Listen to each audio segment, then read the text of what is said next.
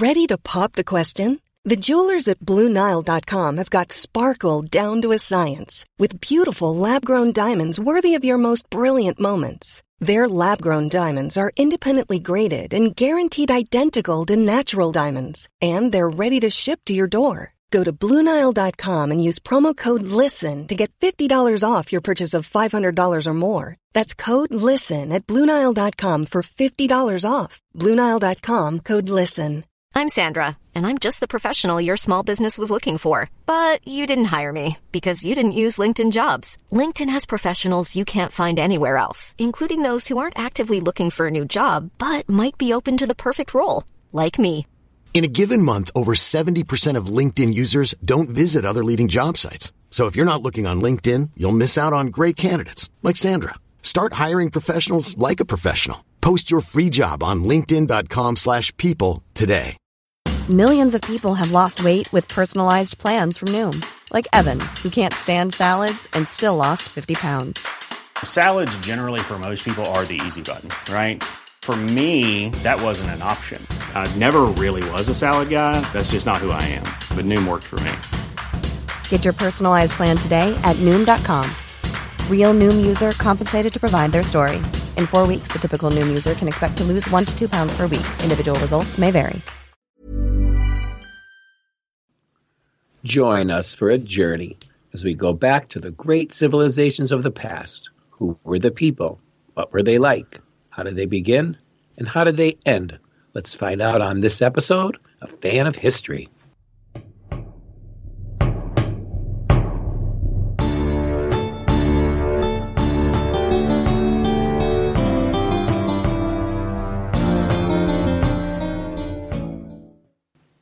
Hello, Dan. Hello, Bernie. How are you? I am good. I'm moving, so there's a lot of stuff going on there, but I have to do fan of history. Of course. We're gonna we're gonna get into. We're still doing the 590s, right? Yes, and the empire is going further and further away back in time. But I do have something about the Assyrian Empire this time. The very last thing about the Assyrian Empire. What is it? I'll tell you when we get there. Oh, all right, good. But first, I need to know more about bear paws. Yes, remember we talked about bear paws in our, our episode on China. So I said I promised the listeners and you I would look it up. And bear paws apparently is one a Chinese delicacy. It's actual bear paws. It's not a piece of pastry? No, that's a bear claw. From the- Okay. we call those bear claws, but bear paw is an actual bear's paw. Uh, wait, wait a minute. It you take the paw from a bear and you eat it? Apparently, yeah. Okay, tell me. Well, it's, it's tastes. good. They say they say it's like a pork cooked at the right time and temperature, but smooth and soft, not as greasy as fat pork. So um, it was first uh, the, one of the last um, Zhao Zhou emperors. Um, he liked it. He's he had a reputation as a torturer, a drinker, and a host of extravagant orgies, and he served bear paw at them. And I have the recipe here too. It's got one bear paw, two ounces of honey, a teaspoon of salt, 20 ounces of chicken broth, a third ounce of ginger, and seven seven ounces of grain alcohol. Those seven ounces of grain alcohol knock you out. So you, you'll get drunk. Maybe it's like the, the sour herring. You have to get drunk to stomach this. Maybe. I don't know. If you maybe when you get drunk, when you're hanging, you won't feel it as bad. That's why you want to eat the bear paw. I don't know, but yeah, it's one of the eight rarities of China for the, you know for for food. Uh, the eight rarities? Yeah, there's eight different rarities Chinese uh, Chinese food. Tell me Um, about them. I could tell you some of them here. Yeah, there's well the bear claw. It's number two. There's this other one. It's like a lion's mane or monkey head mushroom. A lot of them are mushrooms. They're like really rare mushrooms. This one um, is known as a vegetarian meat. So then there's this one. I just think is really interesting. The edibles bird's nest. Is it a real bird's nest? Yeah, yeah. Apparently, it's it's made by swiftlets with their saliva and feather. What's a So swiftlet? It's like a like a small swift, like a bird, little bird. Yeah. okay. It's rich in protein, sugar, and minerals, the, and it's good for women's beauty. But they, it's the the reason it's so rare is you have to like really process it. You have to cook it for hours and hours, put some sugar in it, and then eat a little bit at a time. Sharks. okay. fin. Yeah. Yeah. Bird's nest. Shark's fin. Another. We call it bird's nest. Do you have a bird's? We call a bird's nest when you cook um, an egg inside of a, a piece of toast. Okay, we, we do not have bird's nest in the Swedish uh, No. menus. No. Yeah, it's not an actual bird. It's just you take a you take a, a, an egg, you cut a little hole. I mean, you take a piece of bread, you cut a little hole in it, and you put the egg in it, and you fry it. That's a bird's nest. Okay. Yeah. Caterpillar fungus is another one. What's That's that? number five. That is uh, it's um, the larva of the bat moth. It's very expensive because it's got um, numerous health benefits. Regulates your immune system. It's anti-tumor, anti-fatigue, moistens your lungs, strengthens your kidney. Could be soaked in liquor or hot water. So um, Oh, sounds kind of good. yeah, yeah, yummy caterpillar. It's probably better than sour strumen, sour strumen. Anyway, we have another mushroom. It's called the king of fungi. It's matsutake. This is cool because it only survives in a virgin forest with no pollution or human intervention. No one has ever successfully planted it. It takes five years for it to grow, and only stays fresh for at the most 48 hours. That sounds very expensive. Yeah, special food. I don't know if they have that in, in America or Sweden either. Uh, no. And the last two is the uh, is the sea, cu- sea cucumber, the Liaoning sea cucumber. It grows very slowly. takes about five years, so that's why that's expensive. Also supposed to be good for you. And then the last one is the morel mushroom. I think I've heard of those. I can't uh, complain about mushrooms. The mushrooms are delicious. I love mushrooms. I just made some paella last night with mushrooms. But, But the to, be, bear paw. Oh, sorry. to be clear, Fan of History does not support eating shark fins. No, I I agree with that. I believe that that's something that we're not supposed to do. Okay, maybe we should go back to history. Yeah, we will. We'll go back to history. That's sort of historical. The bear claw, though, I imagine that's expensive because it's pretty hard to, you know, kill a bear. Yes, uh, we uh, in uh, Jämtland, the region in Sweden, they shot uh, 220 brown bears in uh, legally uh, this year because the bear population is getting too big. Ah, But I didn't know about this. I didn't ask any hunter I know to get a bear paw for me, but I might next year. yeah. I mean, that would be about 800 bear paws, 900. that would be extremely good to sell to to the Chinese embassy. Yeah, for sure. Okay, this episode is the sort of general timeline for the 590s, except for then Greece and India and China and everything we talked about in the other episodes and in the upcoming episode. Right, right. We have one coming up too on Jerusalem. So we have some uh, general events here that we haven't talked about anywhere else. It's about the year 600 uh, that the Celts settle Iberia, that is the Iberian Peninsula where Portugal, Portugal and Spain are located Yeah. today. And we'll run into the Celto-Iberians later, but for now they are there. They uh, have some intruders at the coast. Uh, Greeks are getting close, and the Phoenicians, of course. But the Phoenicians are not interested in conquest; they're interested in trade. And we know they've been there for 300 years already. Right. We mentioned them in the 900s. Yes, for sure. And we know that Marseille was founded around here too, and the Celts and the and the Greeks are starting to mi- mingle a little bit. Yeah, that's pretty close to uh, Iberia as well. Yep, for sure. There is a historical statuette from this era as well, the Hirschlanden warrior, a sandstone representation of a Celtic warrior from Germany at this time. So the Celts are around. They are in France. They are in, uh, yeah, I guess the lowlands, the Belgium and the Netherlands.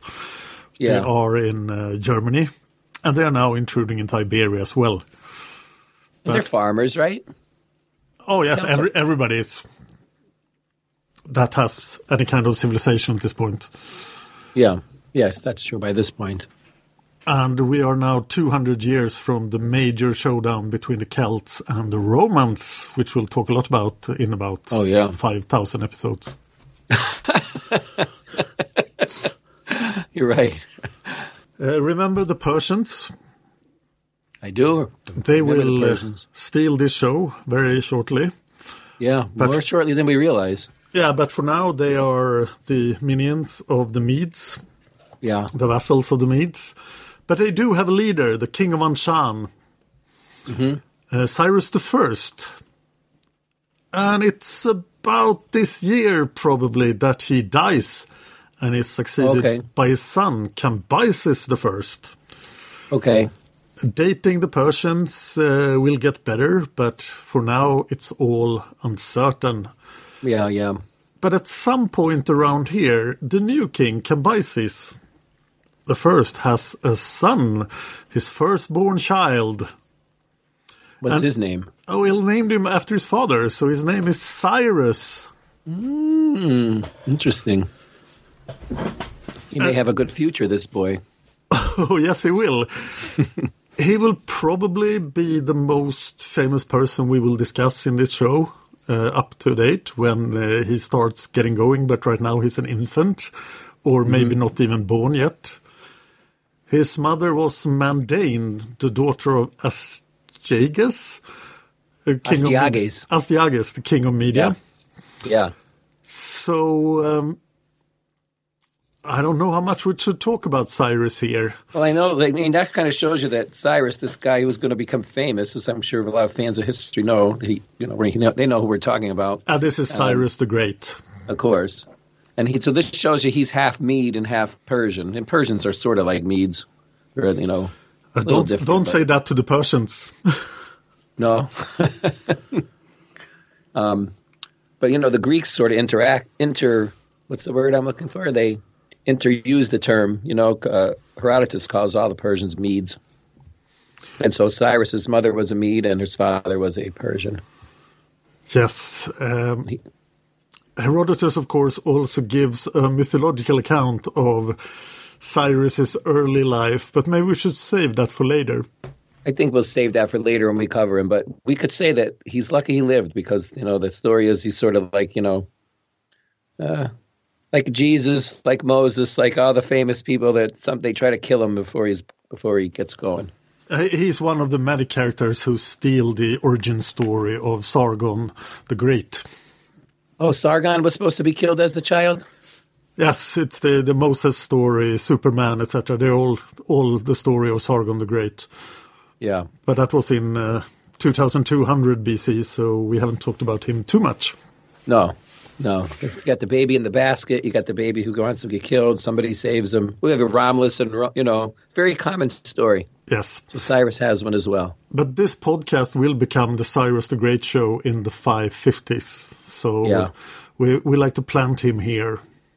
Yes. Yeah, I think that's good that we plant him here because you get the you know you're sort of get in the background of what's happening. I always like to say that.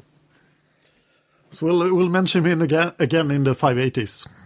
Yeah, for sure. And now we have a sponsor. We do. Don't forget to check out our sponsor. You know, some podcasts have sponsors. Remember Casper mattresses? Well, we have Marduk's Mattress Emporium. If you want to make love like a god, you have to get a you have to get a mattress from Marduk's Mattress Emporium. You could catch you could catch them in any of the major cities around the Near East, even the new stores in Thebes and Memphis. Remember, I always say the mattresses are guaranteed to be 85% free of bed bugs and stinging insects. And you just tell them Fan of History sent you, and you'll get a 10% discount. Marduk's Mattress Emporium. Thank you. You're welcome. In, Um, Nebuchadnezzar is the main character of our show now. Yeah. And it seems he spent the year 600 BC in uh, in Babylon.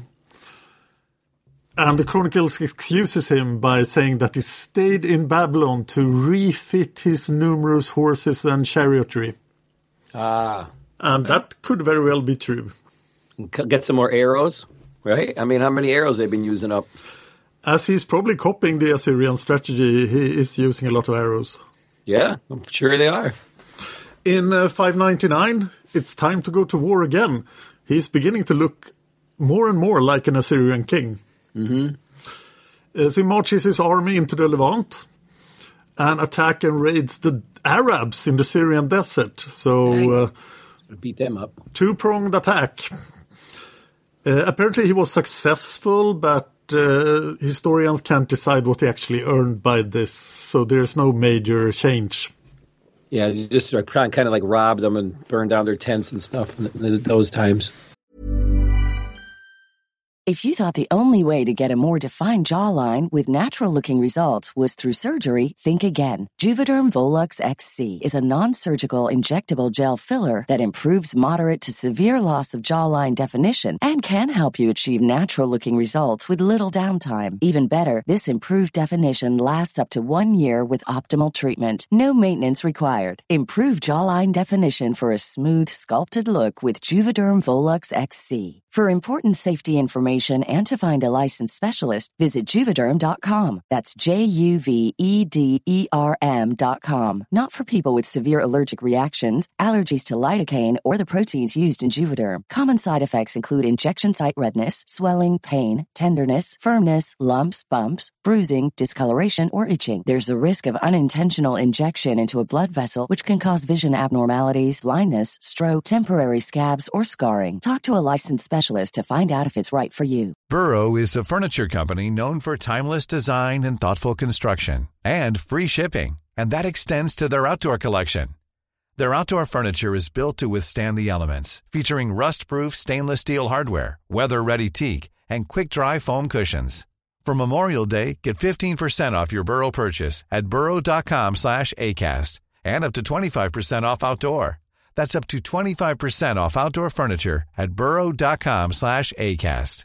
I'm Sandra, and I'm just the professional your small business was looking for. But you didn't hire me because you didn't use LinkedIn jobs. LinkedIn has professionals you can't find anywhere else, including those who aren't actively looking for a new job, but might be open to the perfect role, like me. In a given month, over 70% of LinkedIn users don't visit other leading job sites. So if you're not looking on LinkedIn, you'll miss out on great candidates like Sandra. Start hiring professionals like a professional. Post your free job on linkedin.com slash people today. But now, the very, very last ga- gasp of the Assyrian Empire. Oh, yeah? In 599, in Dur Katlimu, once a powerful city, once a powerful city in the Mitanni Empire long before we began Fan of History. Yeah. Then the capital of a new Assyrian province in the 13th century BC, founded by Shalmaneser I. But oh. it is this place called today Tell Sheikh Hamad, okay. where the last records are found. Apparently, in a cellar in this place, somebody was writing down something that indicated that he was the king of Assyria and he intended to reclaim the empire. So we have oh. we have like I didn't notice. We have like some notes from a meeting. Like, guys, okay, things might look grim. We are in this cellar, but and the Babylonians are everywhere. But at least it's us five. we can do this. the Judean front, like those guys. Yes, but sadly they could not. And then the record ends, and the Assyrians are finally silent. Is that it? Did, did Nebuchadnezzar go after them, or they just they just fizzled out on their own? Or maybe they got jobs. This is Maybe quite. got hired by Marduk's Mattress Emporium. This is geographically quite close to Karkemish, and it's in old Neo-Hittite territory. Oh, gotcha. But uh, now the empire is the Babylonian Empire, one hundred percent. Yeah, it does say in the Babylonian Chronicle. I think it says in five ninety nine that he he mustered his troops and marched into the Hatti land. So maybe he went and stomped them out. Those five guys. Oh, maybe he did. Yeah. Well, yeah, we have the the Babylonian Babylonian Chronicle here. Yeah, they call it the Jerusalem Chronicle because you know that's a big part of it. I, I didn't I realize also at some point around now that um, Ashkelon was destroyed. I see. You know, um, like you know, the Assyrians kind of left the Philistines alone, but it seems like Nebuchadnezzar just he destroyed Ascalon. I think he, he just didn't want to deal with them. The Assyrians used to have like they're kind of like a protection racket. You know, they would have their own um, tax collectors and stuff by ports and things like that, and then they would because they found these archaeology of different cities and Phoenician and the Philistine cities where there'd be like two buildings. There'd be like the local tax collectors, and then there's the Assyrian ones who are overseeing everything and making sure they're getting their cut. So they would, you know, they'd fight and beat you up if you didn't pay up. But it seems like Babylonians didn't want to, you know, I don't know, maybe they were too overextended. They didn't want to have to try to have put out fires everywhere, so they just like flattened it. That was the end of it. Ashkelon. I guess they're pretty stressed with their new empire and all. Yeah, because in the seventies, we're going to see they destroyed another. They destroyed another city on the on a Phoenician city. I see. So, yeah, he likes to march around like Assyrians, but he really knocks things down. Yeah, really. We think about it because we know what happens in Jerusalem too. yes, a number on the Levant. we are gonna do some special episodes about the Babylonians and Jerusalem, and uh, in 598, Jeconiah succeeds Jehoiakim as the king of Judah. Yeah. In Jerusalem, and then stuff happens. Should we talk about that here, or do you want to save that for the other episode? I think we'll save it for the episodes. We have it covered really good. We we actually already have it ready to go, and it's um I recorded an episode with Gil from uh, a podcast of biblical proportions, and he's a really good expert on you know this this part of history. Really into the details. So as I understand it, we have two major Babylonian attacks on Jerusalem, one in 597, yeah. one in 587. Correct. So we'll do episodes on those after the 590s and cover both the events in 597 and 587. Correct. Yeah, I mean, essentially what happens is he comes in and he changes the king. The the Jerusalem doesn't um, doesn't fight this at this point. These the, the king has changed. That's the, the beginning of the first Babylonian captivity, which is a real important episode for the Bible. Because a lot of the Bible was written while they're in captivity in Jerusalem in Babylon. So that's why the king was switched, and he um that the, the current king got sent to Babylon to live in. As you'll see, he, he didn't live so bad. He sort of a gilded cage. Uh, yeah, so we'll move on to other events in 597. Yeah. The Babylonian army goes west again, but turned back immediately after reaching the Euphrates. Hmm. Uh, and then there is a weird event. Remember Elam? Yeah, this is weird. Yes, and it's uh, sort of broken in the Chronicle. So, from the Chronicle, then, in the ninth year, the king of Akkad and his troop march along the banks of the Tigris. Uh, something is gone. The king of Elam, something is gone. The king yeah. of Akkad, uh, something which is on the bank of the Tigris he pitched his camp, while there was still a distance of one day's march between them. The king of Elam was afraid, and panic falling on him, he returned to his own land. Yeah. And this seems extremely strange, as we know Elam was con- destroyed by yeah. uh, Ashurbanipal, and then it sort of the remains were taken by the Persians. Seriously, that is really weird. I, I wonder, is like a faction or because yeah, the Persians are there. We know that. We uh, they do still have a king. I guess so. One king somewhere, and we know his Where name. Yeah, maybe Susa. He maybe he has some king in Susa. Uh, this guy is Humban Kittin, the son of Shutur Nahunte. That's definitely an Elamite name. Yes, and everything else seems to point to the fact that they are actually ruled by the Medes or their lackeys, the Persians. Yeah. But we will have in the 580s uh, a record from the Bible against uh, a record from the Bible about the state of Elam. Hmm. So in 587, I will give you another Elamite fact. It is interesting. I, I saw there was um, I posted a couple, maybe it's over a month ago. They they might be starting to finally be able to decipher some Elamite um, script. That will be amazing. Because there is Elamite. They write in cuneiform, but we don't know what it says. Yes, their language is weird. Yeah. Humbop and stuff like that with those names. Do you remember uh, Vasco da Gama? I do. I mean, I didn't know him personally, but I've heard of him. uh, do you remember what he did? He sailed around the world. Oh, he sailed around Africa. Oh, he sailed around Africa. That was Magellan that went around the world. Yes. Uh, but here we have a record of somebody sailing around Africa. Hmm. 2,100 years before Vasco da Gama. Well, sailed all the way around Africa. So we're not talking about Hanno. We're talking about somebody else. We're talking about Hanno. We are. Hanno the Navigator. But this is, of course, highly contested. Yeah. At some point, between 610 and 594, Necho, the pharaoh, yeah. reputedly commissioned an expedition. And if you want to have a great naval expedition, why would an Egyptian pharaoh want that? But if you did want that kind of expedition, you had to go to the best sailors around, and they're, of course, the Phoenicians. Mm-hmm. So, so do you think it would be a Phoenician or like a Carthaginian Phoenician?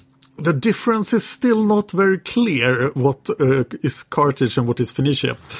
But uh, this guy is from Carthage, I think. Well, Hanno would be. I think you and me should do an episode on Hanno because I have a lot of research on that. And Han- oh, I know that probably will. Yeah, because there's because there there was until the Romans destroyed it. There was information. There was like a I forget what you call it, and we'll cover it in the episode. But there was you know basically like a proclamation, some of his description of Hanno's you know trip around Africa. But I don't think Hanno went all the way around Africa. he only went he only went like halfway around. I was getting to that, but we'll save that Oh, for sorry. for the 580s then.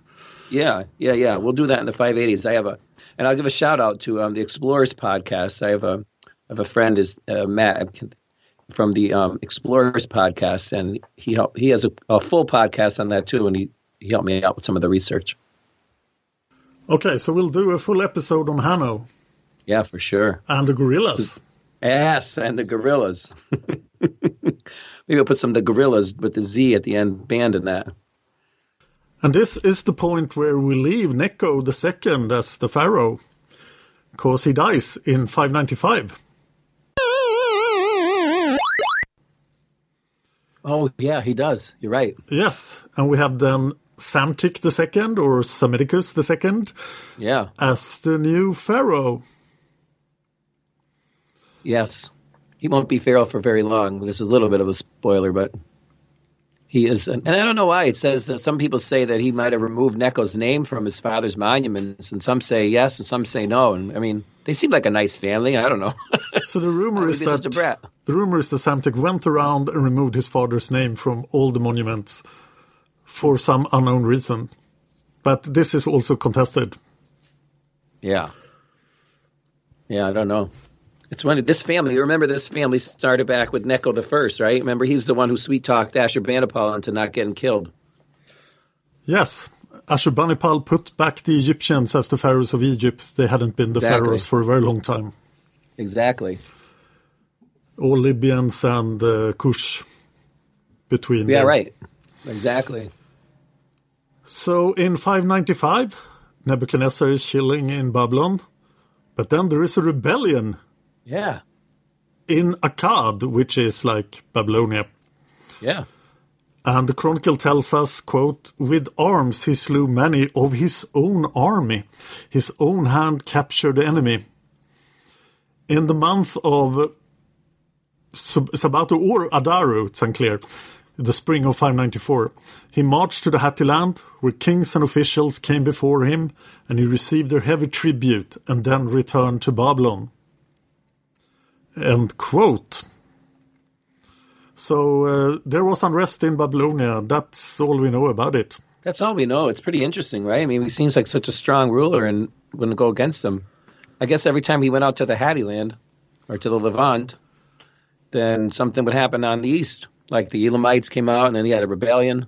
It's not easy being king, you know. Yeah, this uh, once again feels a lot like the Assyrian Empire. I know it's like whack a mole too. Like every time you go one, it's someone's coming at you on the other side. Yeah, that's that's all we know about that rebellion, but it must have been, you know, yeah, that's how it goes.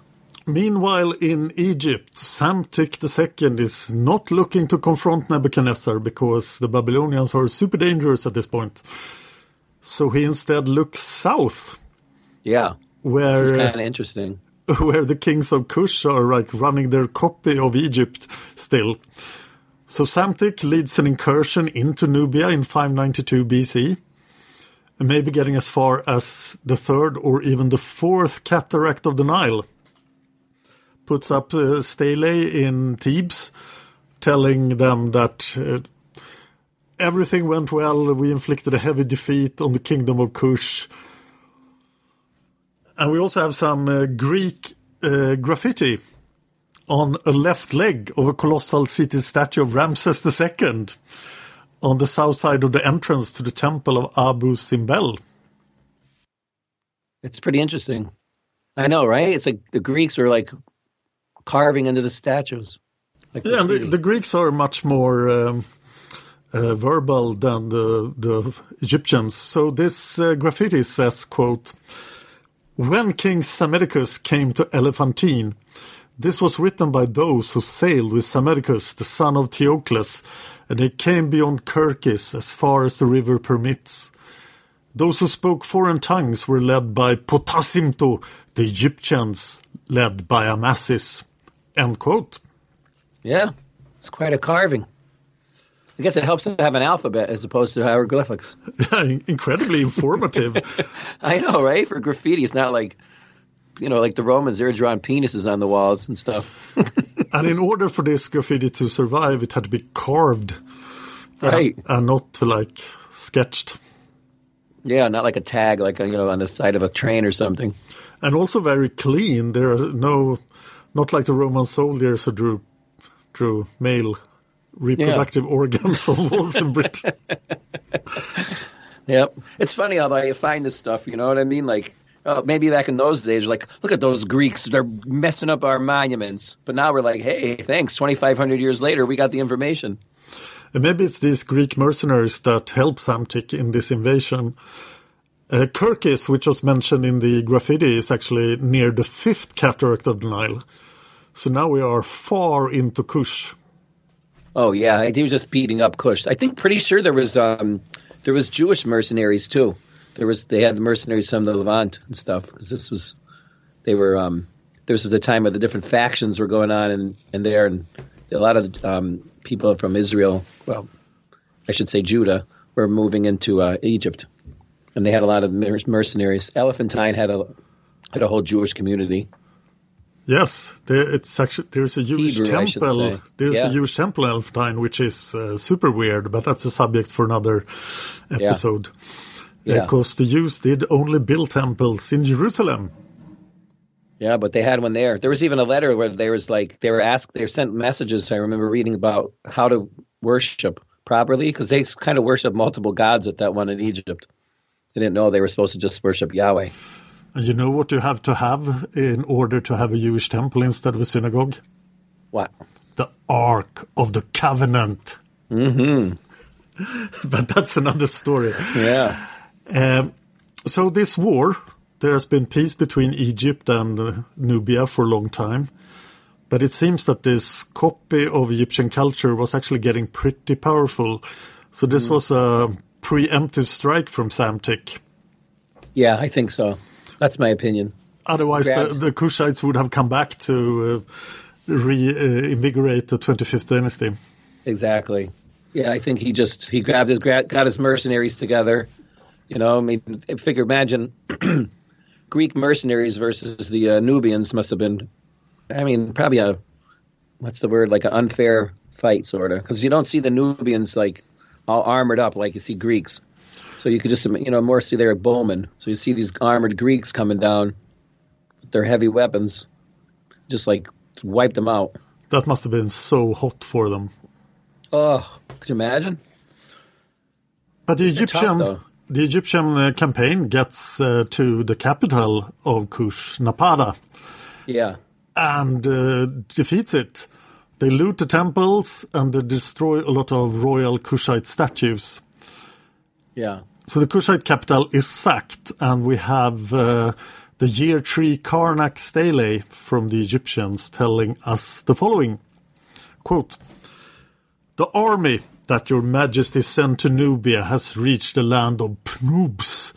Nubians from all part of Kush had arisen against him, their hearts full of anger when he attacked those who had rebelled against him there, because he was furious at those who had arisen against him.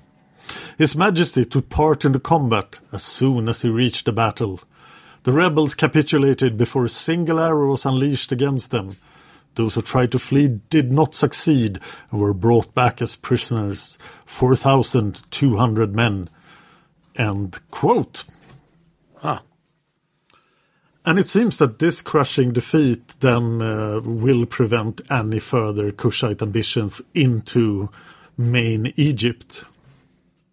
Yeah, I mean, I think he's just trying to secure the border. Just go down there, whack them out, you know? Yeah, he definitely did not want to uh, sort of uh, reinvent the new kingdom, which included Kush. But he doesn't want Kush. He just wants to not have to think about his south border. Yeah, exactly. I, that's what I. That's what it looks like to me.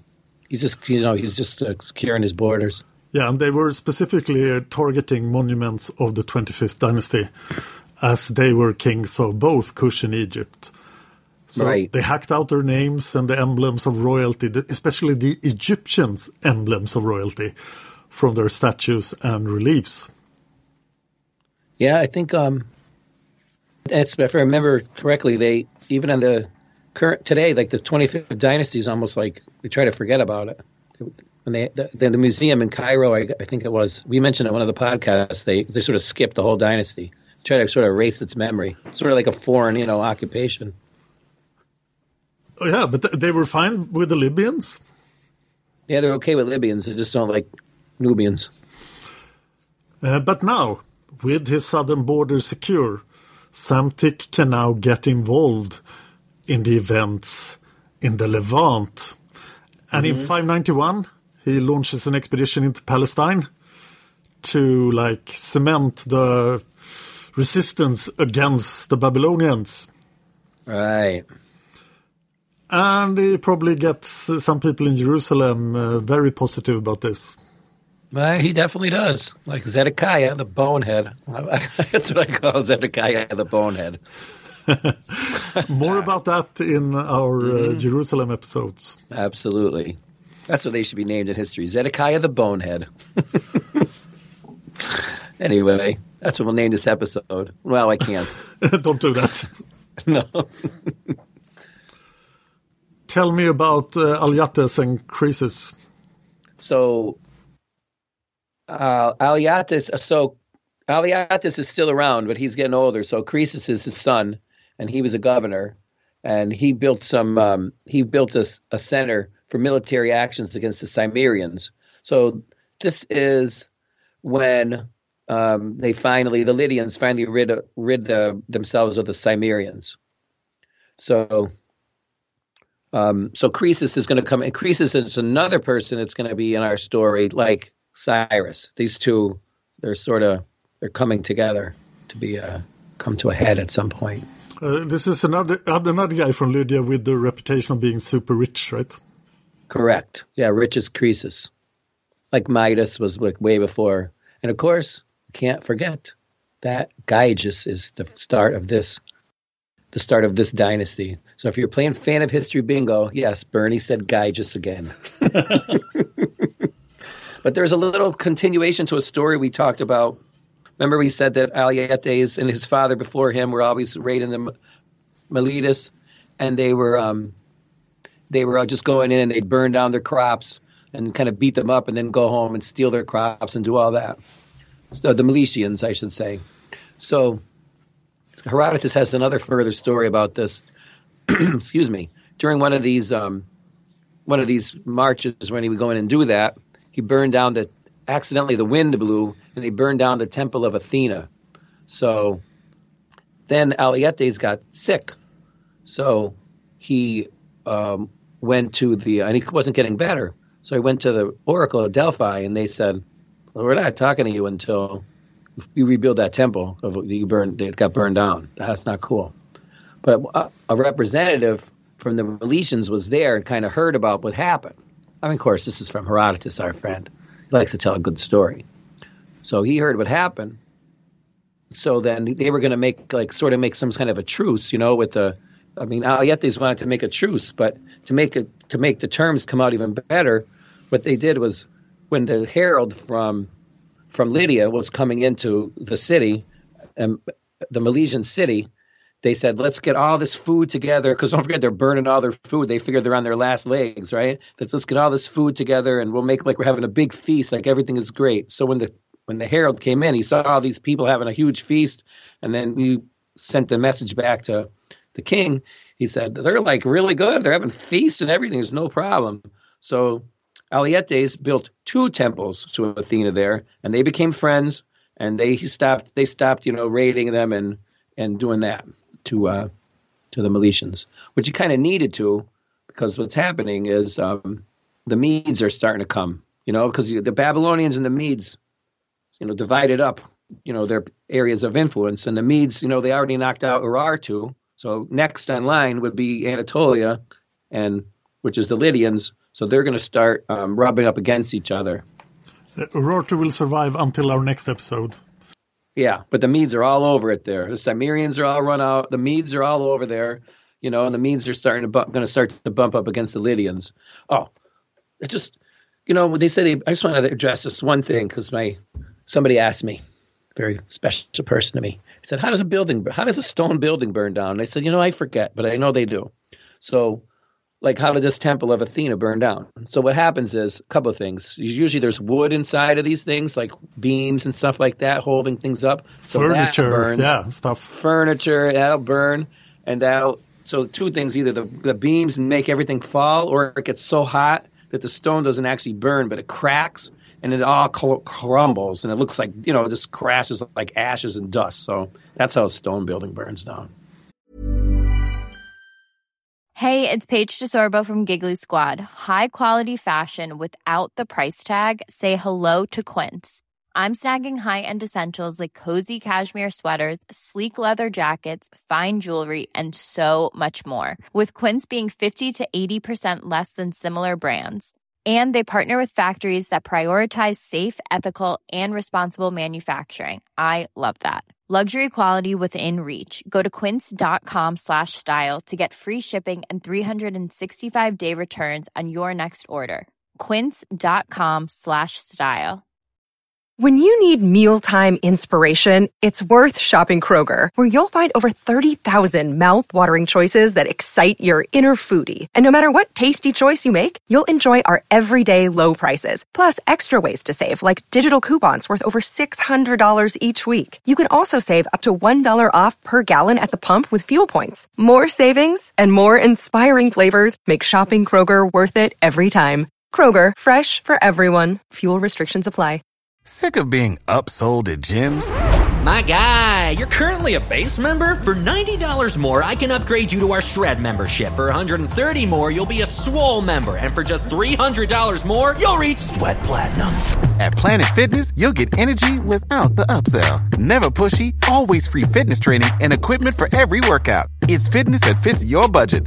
Join Planet Fitness for just $1 down and $10 a month. Cancel anytime. Deal ends Friday, May 10th. See Home Club for details.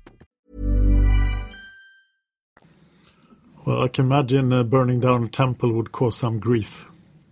Oh yeah, you, you, do not do that. The gods are gods are very, very you know picky. What's the word? Picky. Absolutely, they don't like that. Easily That's aggravated. Right. Easily aggravated. Absolutely. In uh, in our last episode, or last regular episode of the 590s, we'll talk about the Romans and okay. about Carthage, and we'll wrap up the Middle East next time. Okay. But that's uh, that's uh, next time. All right, let's do that. Do you want to mention uh, what's new in history? I do. Tell me about we, it. I, thank you. You're going to hear some new episodes. They're going to be in our regular feed. We're going to do them every other week still for now until I can get more in. But we have two episodes well, we'll probably have three episodes right away, and it's uh, it's called "What's New in History." A couple of them are just going to be me. You're just going to hear just Bernie uh, doing them, and I'm not going to tell you what they're about yet because they're going to you'll have to find out. But basically, there's you know history is not a static thing. It's not just this is exactly what we know. We there's constantly scholars, archaeologists, DNA experts, just all kinds of stuff that comes up that's new. And so, and it's all areas of history it will be. So I have a couple that we have ready to go. And it's, like I said, it's just what's new in history. And sort of the slogan is the future's a mystery, but what's new in history? this is so exciting because I, I've encountered this uh, during the eight years we have been doing Fan of History that then suddenly something new appears about these events that were 2,600 years ago. Right. Yeah, there's like there's like you know ground penetrating radar. We have DNA studies. I mean, just from the time I got my history degree in 1990, so many new things have come out. So we're going to try to help you guys keep up with them. Sort of put the information together, tell you what's new in history, and you know, I hope you guys like it. Check it out. And that, that's also a good place to put any updates in case our old episodes uh, are now old news. That's a good idea. I'll make yeah. sure I keep that in mind. Yeah, for sure. Until for then, sure. check out our Facebook and uh, our uh, not that active YouTube channel. And remember that we uh, we very much appreciate your sponsorship on Patreon. So patreon.com, search for Fan of History. And if you give us uh, a dollar or two per episode, we would be very happy. And we could keep be. this show going until World War II in about 10,000 episodes. when we get to the 580s, it'll be 100 years that I've been doing the show, and that seems like 100 years. well, I've, I've been doing the show for 410 years now. Yeah, you have. I love it, though. I do. I love it. I love the listeners. I love it all. I appreciate it. You know that. Yeah, so until next time. Okay, cheers. Take care. Sky can hear me, Bernie can't hear me. I'll figure this out in a second. I see it. Good. Go get it. I got it. I got it. Good. Do you hear me? Yeah, I hear you. Nice. Yeah, I'm getting a little bit better at this shit. If you enjoyed this podcast, please consider supporting us on Patreon. Patreon.com slash fan of history. Just a dollar an episode would help us out. Thanks, and see you next time.